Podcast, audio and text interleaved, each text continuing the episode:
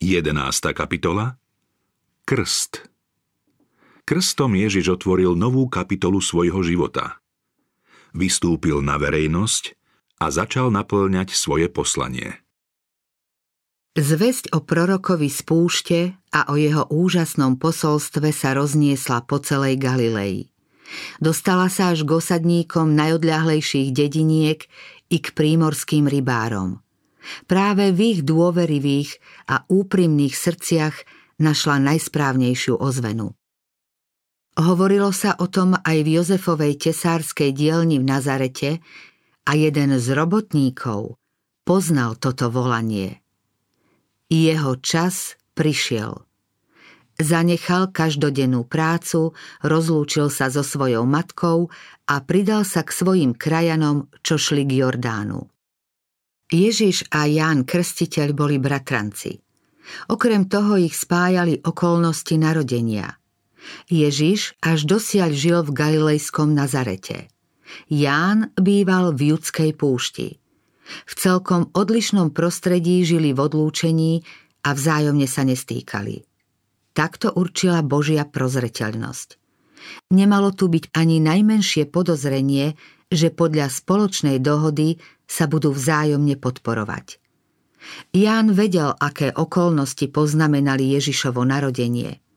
Počul, že Ježiš ako chlapec navštívil Jeruzalem i to, čo sa stalo v rabínskej škole. Vedel o jeho bezhriešnom živote a veril, že je Mesiáš, no nemal o tom úplnú istotu. Skutočnosť, že Ježiš zostal dlhé roky v ústraní a neprejavoval nejaké zvláštne náznaky svojho poslania, viedla k neistote o tom, či je naozaj tým zasľúbeným. Ján Krstiteľ však čakal v dôvere, že Boh v pravý čas všetko objasní. Bolo mu zjavené, že spasiteľ ho požiada, aby ho pokrstil a vtedy dostane znamenie o jeho božskej prirodzenosti. Tomu umožní predstaviť ho ľudu. Keď Ježiš prišiel, aby sa dal pokrstiť, Ján v ňom postrehol taký čistý charakter, aký dosiaľ v nikom nepoznal. Samo ovzdušie jeho prítomnosti bolo sveté a vyvolávalo posvetnú úctu. Medzi zástupmi, čo sa pri Jordáne hrnuli k nemu, Ján počul údesné príbehy zločinnosti a stretol ľudí, ktorí klesali pod ťarchou tisícerých hriechov, no nikdy nestretol človeka, z ktorého by vyžaroval taký božský vplyv.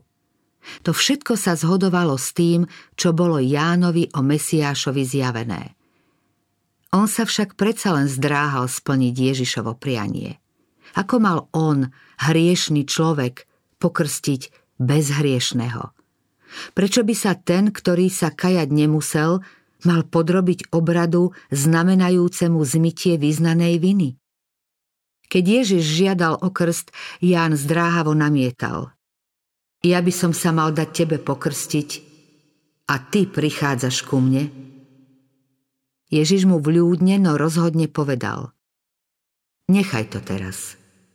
Patrí sa nám vykonať všetko, čo je spravodlivé.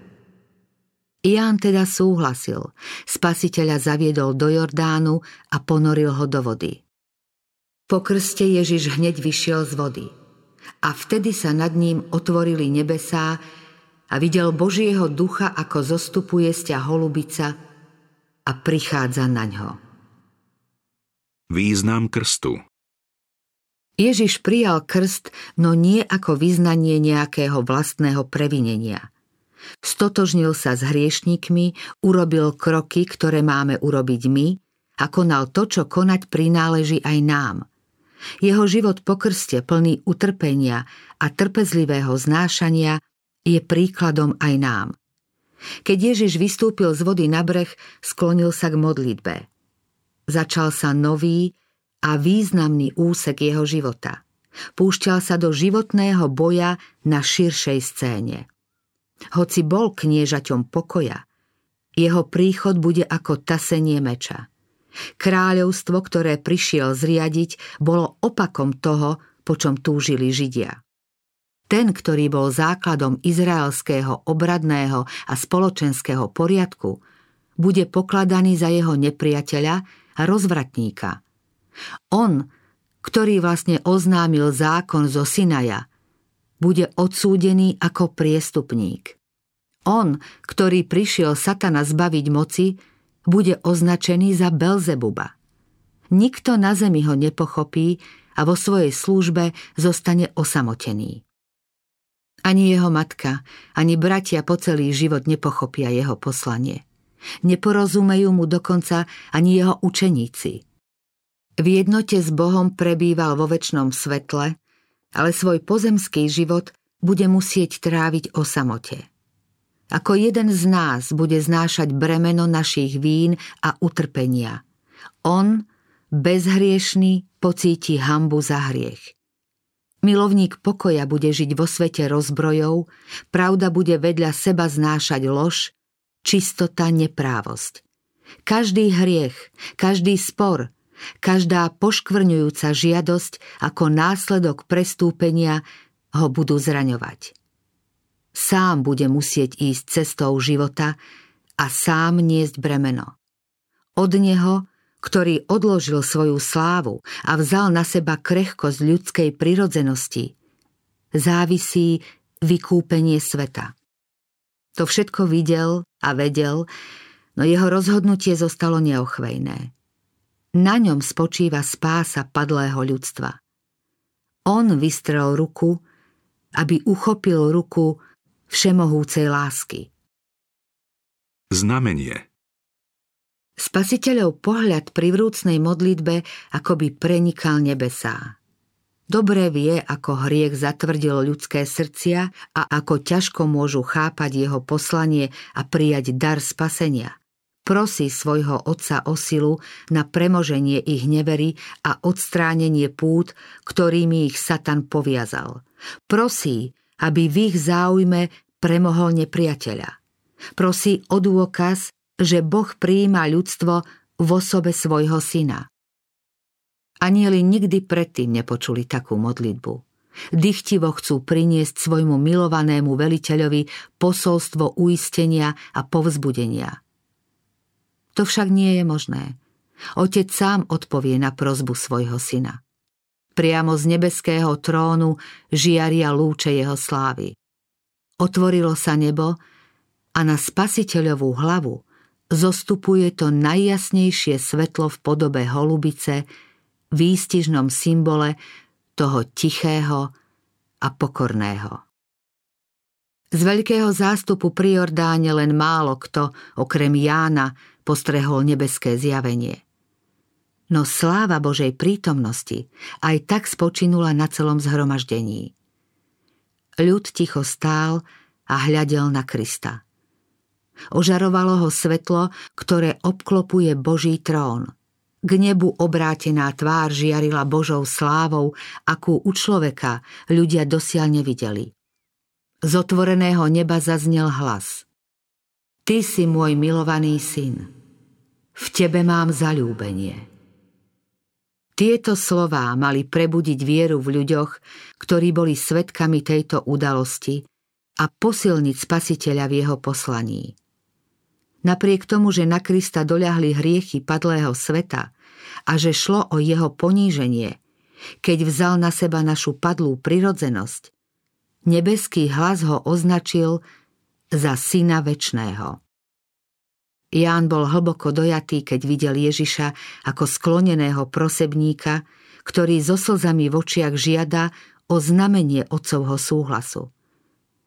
Keď ho obklopila Božia sláva a z neba zaznel hlas, Ján rozpoznal Bohom zasľúbené znamenie. Vedel, že pokrstil vykupiteľa sveta. Duch Svetý spočinul na ňom a preto vystretou rukou ukázal na Ježiša a zvolal – aj hľa, baránok Boží, ktorý sníma hriech sveta. Nikto z poslucháčov, ba ani ten, kto výrok vyslovil, nechápal dosah slov baránok Boží.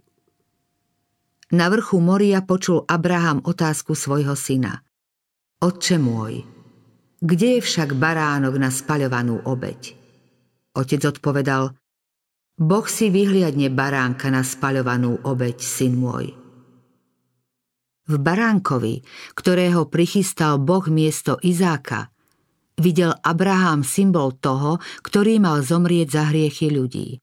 V tomto zmysle Duch Svetý ústami proroka Izaiáša o spasiteľovi povedal Ako baránok vedený bol na zabitie. Hospodin spôsobil, aby ho zasiahla neprávosť všetkých nás. Izraelský národ však zmysel týchto slov nechápal. Mnohí hľadeli na obetné dary práve tak, ako na svoje obete hľadia pohania. Videli v nich dary, ktorými môžu sami uzmierovať božstvo. Boh ich však chcel poučiť, že sám z lásky dáva dar, ktorým ich zmieruje so sebou. Nádej Oslovenie Ježiša pri Jordáne Ty si môj milovaný syn, v tebe mám zalúbenie, zahrňa celé ľudstvo. Boh oslovil Ježiša ako nášho zástupcu. Boh nás napriek všetkým našim hriechom a slabostiam nezavrhol ako bezcenné bytosti. Vzal nás na milosť, ktorou nás omilostil v milovanom. Sláva, ktorá spočinula na Kristovi, je zárukou Božej lásky k nám. Svedčí o moci modlitby, o tom, ako Boh môže počuť ľudský hlas a ako sú prozby v nebi vypočuté. Hriech odlúčil nebo od zeme a prerušil spojenie s ním, ale Ježiš zem opäť spojil s ríšou slávy. Jeho láska obklopila človeka a dosiahla najvyššie nebesá. Svetlo, ktoré z otvorených nebeských brán dopadalo na hlavu nášho spasiteľa, osvieti aj nás, ak budeme prosiť o pomoc, aby sme odolali pokušeniu. Hlas, ktorý oslovil Ježiša, hovorí každému veriacemu človeku. Toto je moje milované dieťa, v ktorom mám zalúbenie.